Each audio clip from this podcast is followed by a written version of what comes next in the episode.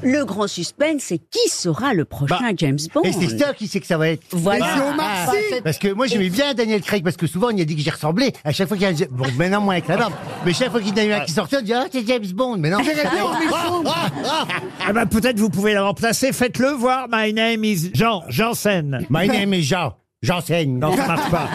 Non, mais c'est vrai que un James Bond ch'ti, ça serait une idée. vous Mais voyez. oui, puis ça serait très fédérateur. Vous savez, le ch'ti, ça, se- ça se vend bien. Regardez, Danny Boone, son film, tout ça, ça attire beaucoup de monde. Alors un James Bond ch'ti, imaginez. Hey, hey, lui a les ch'tis poupée.